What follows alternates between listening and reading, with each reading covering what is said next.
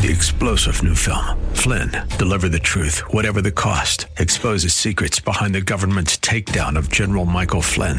Flynn knew what the intel world had been up to. He ordered the first audit of the use of contractors. This set off alarm bells. He told the truth. He was the most dangerous person for Donald Trump to hire. They had to get rid of Flynn.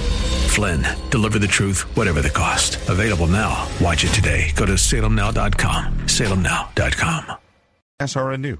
Faith Talk five seventy W T B N Pinellas Park and nine ten W T W D Plant City. It's time for Verse by Verse, sponsored by Verse by Verse Ministries.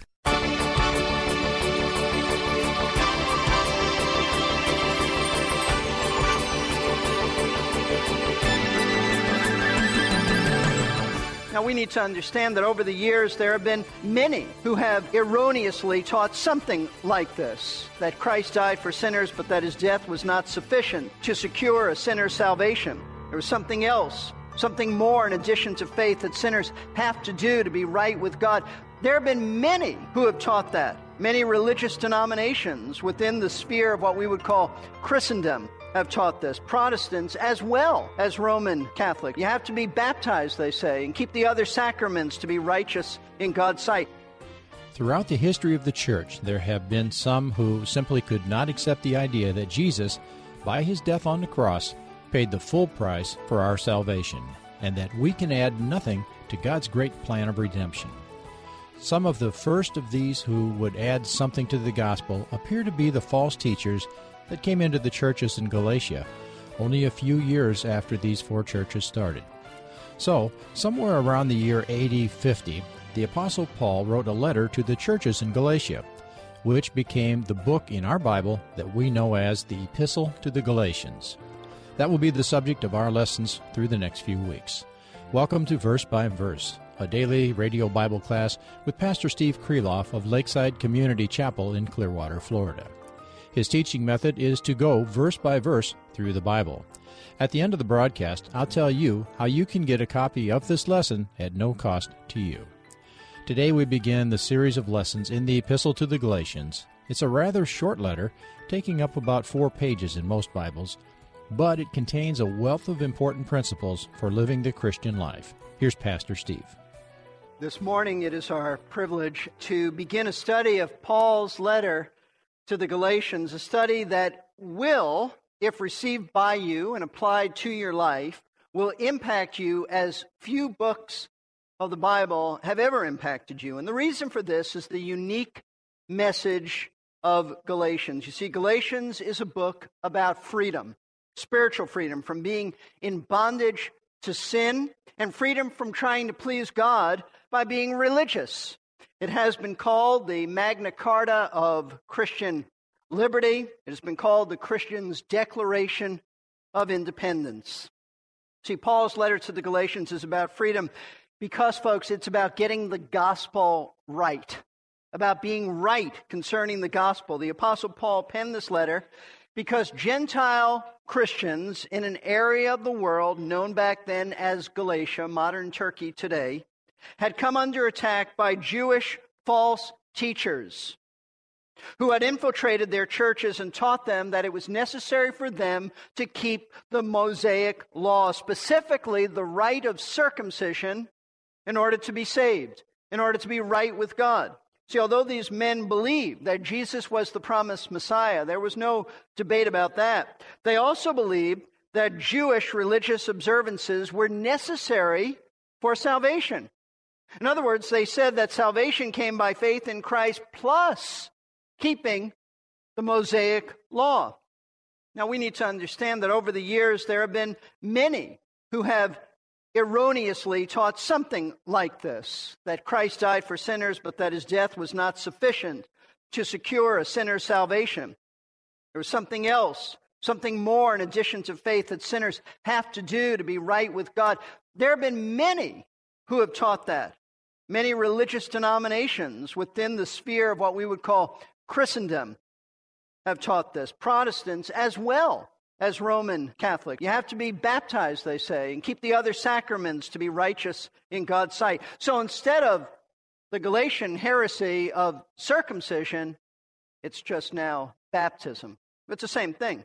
In recent years, some within the Messianic Jewish movement have been so zealous to try to maintain their Jewish identity and culture, they have taught their followers, and not all, but some, that in addition to believing that Jesus is the Messiah, they are required now by God to keep all the Jewish laws, from the Old Testament festivals to observing the Sabbath day practices to eating only kosher food.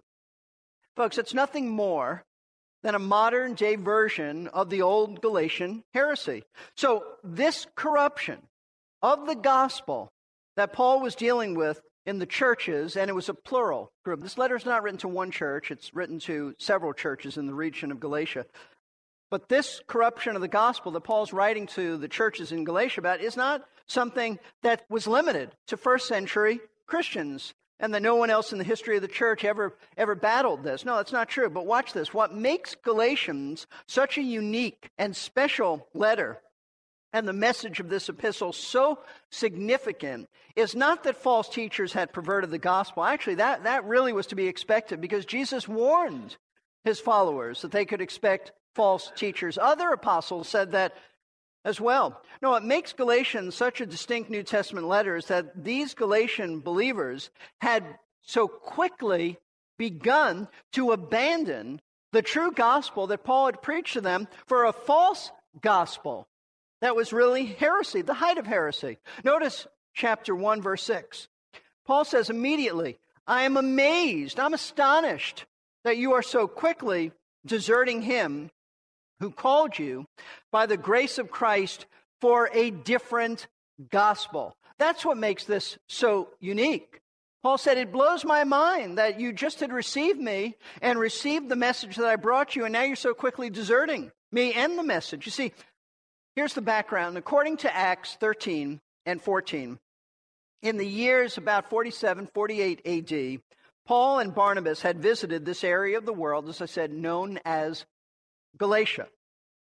They visited during Paul's first missionary journey, and at that time they established four churches in specific cities, the cities of Antioch, Iconium, Lystra, Derby. You can always look in the back of your Bibles for a Bible map and see where those cities are. That is Galatia.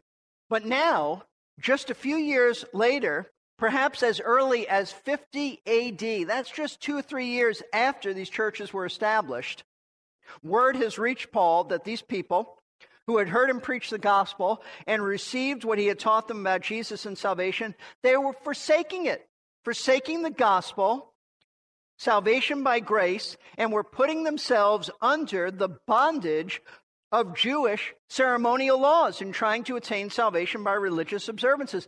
That's what makes this an amazing letter. This, by the way, is probably Paul's first letter, probably his first inspired letter. We don't know the exact date of it. Most Bible scholars would say about fifty A D, and we don't know where Paul wrote this letter from. It's not important. What is important is the message.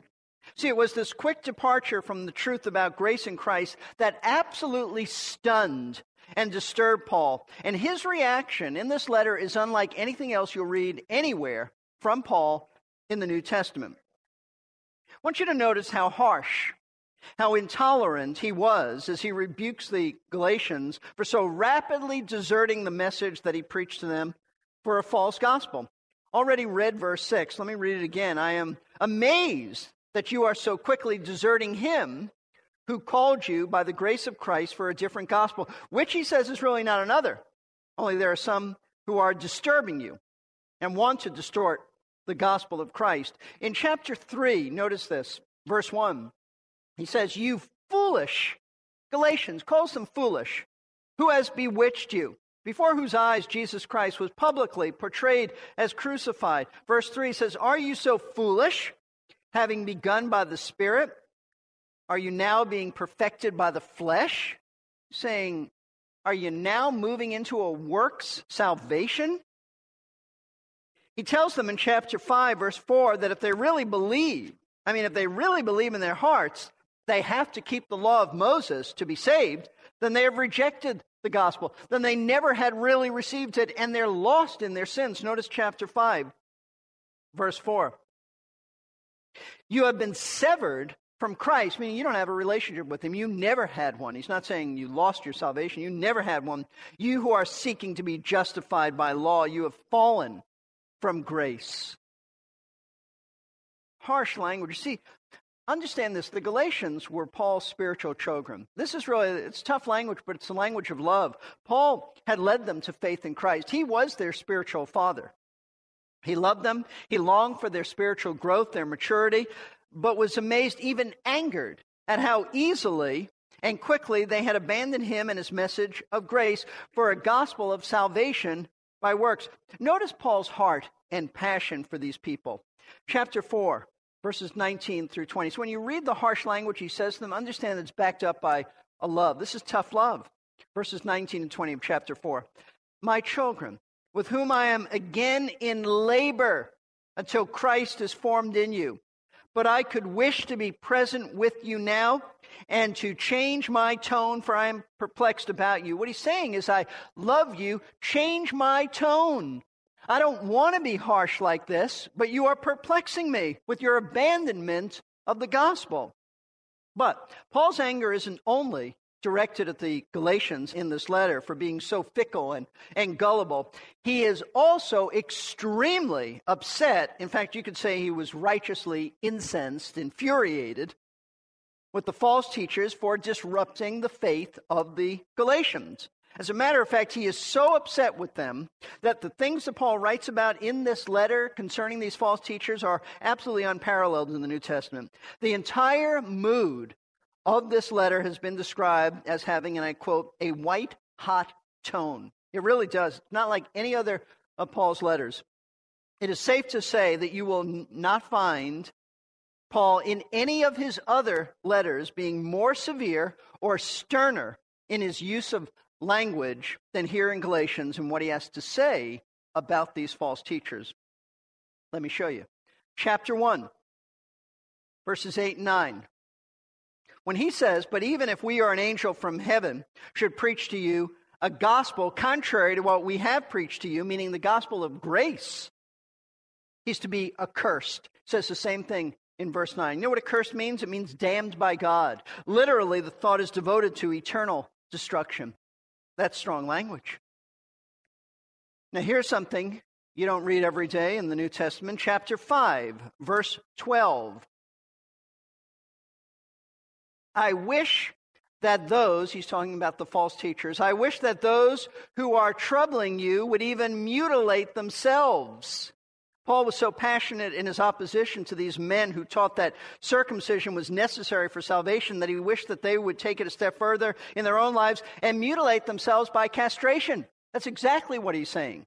In other words, he's saying if these men are that concerned about circumcision as a way to please God, then why stop at circumcision? Let them go all the way and castrate themselves if they think that that'll please God. As I said, not your typical God loves you kind of message here. Now, folks, understand this. In our post-modern world, a world that prides itself on being tolerant, on being politically correct, it hesitates, our world hesitates to say that anybody is wrong. These are absolutely shocking words. Shocking words to hear from the Apostle Paul. But Paul is absolutely correct. The world is wrong. Paul is correct in being so hot-toned and passionate in speaking out against these heretics. See, Paul understood what was at stake here. He was not personally offended. This is not about Paul.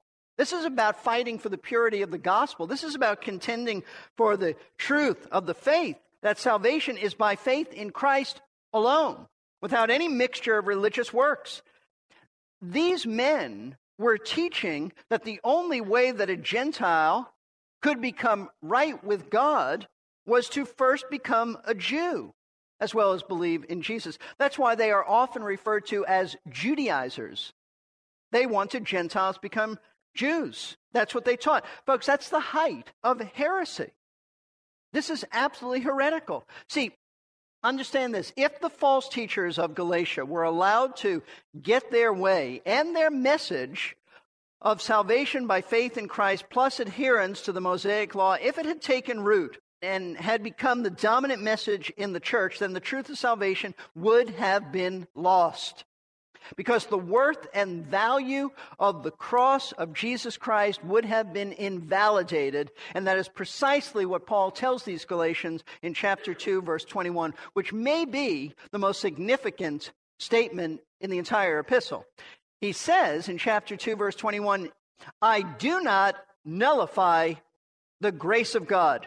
For if righteousness comes through the law, then Christ died needlessly.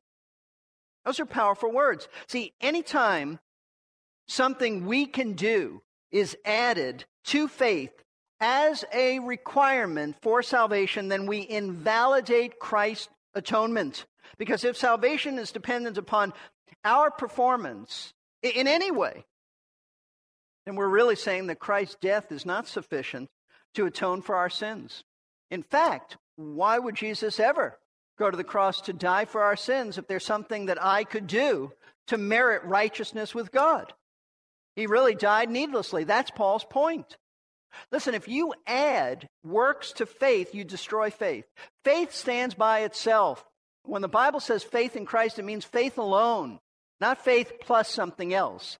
That's what Paul says in Romans chapter eleven. If you add to grace, if you add works to grace, then you have works.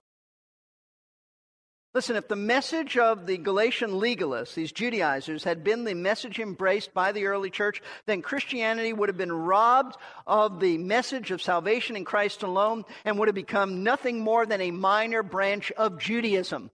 That's all. The gospel message of grace would have vanished with the death of the apostles and then reemerged in, in some form of Christianized Judaism. You and I would be trying to observe the Sabbath and eating only kosher food and trying to work our way to heaven. We would have believed, as they said, that Christ was the promised Messiah, but our whole emphasis would have been on keeping Jewish rituals with no hope of ever being delivered from sin's bondage. But Paul was determined that that was not going to happen. That the future of Christianity and the gospel message of grace and faith in Christ were not going to be obscured and gobbled up by legalism and these Judaizers. And so he wrote this letter to the Galatians to try to win them back to the truth, emphasizing the true gospel and the freedom and deliverance from sin that it brings. And what we need to understand about this is that although this letter was specifically directed to a group of churches in the first century, God has used the message of Galatians to literally transform the world, and it will and can, by God's grace, transform us. You see, it was Paul's letter to the Galatians that is credited with igniting the Protestant Reformation. Not just the book of Romans, Galatians as well as Romans, because it was from studying Galatians, I want to say Romans two, but also Galatians, that the German monk Martin Luther discovered what had been obscured by the Roman Catholic Church for a thousand years, that salvation was by faith alone and not by works. Luther so embraced Galatians that he said it, he was wedded to it. You know what he called it? He called it his Catherine. That was his wife's name. It was his Catherine. He gave lectures on Galatians. He wrote a commentary about it that influenced countless others to see the truth of the grace of God in Christ. In fact, we sang the song For a Thousand Tongues. That was written by Charles Wesley. It was the Wesley brothers who were converted through the reading, at least John Wesley was, through the reading of the commentary of Luther on Galatians. It was John Bunyan, the Puritan preacher, who wrote Pilgrim's Progress, who also came to faith in Christ through Luther's understanding of Galatians. Here's what Martin Luther wrote. He said, I was a good monk and kept my order so strictly that I could claim that if ever a monk were able to reach heaven by monkish discipline, I should have found my way there. Isn't that a great expression? Monkish discipline. All my fellows, he writes, in the house who knew me would bear me out in this, for if it had continued much longer, I would, what with vigils, prayers, readings, and other such works, have done myself to death. What Luther is saying is he worked so hard at trying to earn his way to heaven by what he called monkish discipline that if he continued like that, he would have died. But his conscience was bothered No matter what he did, his conscience was still troubled because he knew that he was not, no matter what he did, he was not good enough to be declared righteous by God. That, by the way, is what justification means. It's the act of God by which he declares the sinner righteous when he puts Christ's legal righteousness on our account. Luther said, I, I couldn't be declared righteous. I tried. I tried, but my conscience bothered me. And Luther remained in this troubled state until God revealed to him from his study of Galatians as well as Romans that being righteous before God had nothing to do with his religious performance, but it was based only on Christ and his atoning death. In his lectures on Galatians, here's what Martin Luther said. He said, I do not seek my own active righteousness. I ought to have and perform it, but I declare even if I did have it and perform it, I cannot trust in it or stand up before the judgment of God on the basis of it. Thus, I embrace only the righteousness of Christ, which we do not perform but receive, which we do not have but accept, when God the Father grants it to us through Jesus Christ. And as I said, it was Luther's commentary that influenced the Wesleys and the whole Methodist movement and Bunyan as well. And Galatians is still impacting lives for Christ today. And it'll change your life. It'll alter your thinking and your behavior because this is a letter that emphasizes not what you need to do for Christ, but what Jesus Christ has already done for you. See, the message of Galatians is for non-Christians as well as Christians. It's not just a gospel message. You see, those who still need to be saved will benefit from this because it will clearly show them the difference between religion and the grace of God in Christ. But it is also a letter that profoundly influences those of us who are already saved by God's grace because it reminds us that Christianity is not about our performance, but about God's grace in Christ. And we need that reminding. Listen to these helpful words by Philip Ryken as he explains the relevance of Galatians for the modern reader, both non-Christian and Christian alike. It's a little bit long, but it's well worth listening to. He writes, Galatians is a letter for recovering Pharisees. The Pharisees who lived during and after the time of Christ were very religious. They were regular in their worship, orthodox in their theology, and moral in their conduct, yet something was missing. Although God was in their minds and in their actions, he was not in their hearts. Therefore, their religion was little more than hypocrisy. The Pharisees were hypocrites because they thought that what God would do for them depended on what they did for God. So they read their Bibles, prayed, tithed, and kept the Sabbath as if their salvation depended on it. What they failed to understand is that God's grace cannot be earned. It only comes free. There is a way out of Phariseeism, he writes. The way out is called the gospel. It's the good news that Jesus Christ has already done everything necessary for our salvation. If we trust in him, he will make us right with God by giving us the free gift of his grace. When we reject our own righteousness to receive the righteousness of Jesus Christ, we become former Pharisees. He continues, most former Pharisees have a problem, however. It's hard for them to leave their legalism behind. Although initially they receive God's grace for free, they keep trying to put a surcharge on it. They believe that God loves them, but secretly they suspect that his love is conditional, that it depends on how they are doing in the Christian life. They end up with a performance-based Christianity that denies the grace of God. To put this in theological terms, they want to base their justification on their sanctification. This means that most former Pharisees, indeed most Christians, are still in recovery. There is still something of the old legalist in us. Although we have been saved by grace, we do not always know how to live by grace. The gospel is something we received sometime in the past, but not something we live and breathe. Galatians was written for people like us. Yes, Galatians was written for people like us. Written to tell the Christian how to live the life of freedom from the bondage of sin. You can listen to today's class again by going online to our website, verse by verse radio dot org. Click on the Message Archive tab and then sort by date to find today's lesson. There are many messages available for free downloading, and you might want to sign up for our free podcast service. Our email address is contact at verse by verse radio dot org. And our phone number is seven two seven, two three nine, zero three zero six. We would love to hear from you. If you have any questions about today's class or anything in the Christian life, please feel free to contact us.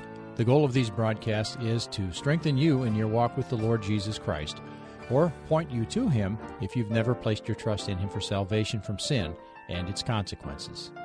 Verse by Verse is an outreach ministry of Lakeside Community Chapel, located at eighteen ninety-three Sunset Point Road in Clearwater, Florida. If the Lord burdens your heart to help support this ministry financially, we would be very grateful for your obedience to His leading. Just go to our website, verse by verse radio dot org, and click the Giving tab. For Pastor Steve and the entire Verse by Verse staff, this is Jerry Peterson thanking you for listening and inviting you to be here next time when we'll be continuing in our study of the Epistle to the Galatians. Join us then for our next Verse by Verse.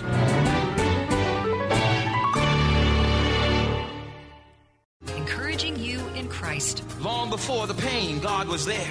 Long before the struggle, God was there. Someone want to ask somebody that was going through a trial, this is, where was God when the tragedy happened? The answer was the same place He was when it was all good. Faith Talk five seventy and nine ten W T B N. Three-star General Michael J. Flynn, head of the Pentagon Intelligence Agency, knew all the government's dirty secrets. He was one of the most respected generals in the military. Flynn knew what the intel world had been up to. He understood its funding. He ordered the first audit of the use of contractors. This set off alarm bells. The explosive new documentary, Flynn, Deliver the Truth, Whatever the Cost, and covers the facts behind this scandal. Flynn told the truth. He was the most dangerous person for Donald Trump to hire. I find out the worst enemy that I'm going to face in my life is right here in America. They took my assessment and they wanted me to change it. And I was like, I'm not changing it. They had to get rid of Flynn. With in-depth interviews, archival footage, and never-before-seen personal records of the man behind the headlines. I just felt like I was drowning. Flynn, Deliver the Truth, Whatever the Cost. Available now. Watch it today. Go to salem now dot com. salem now dot com.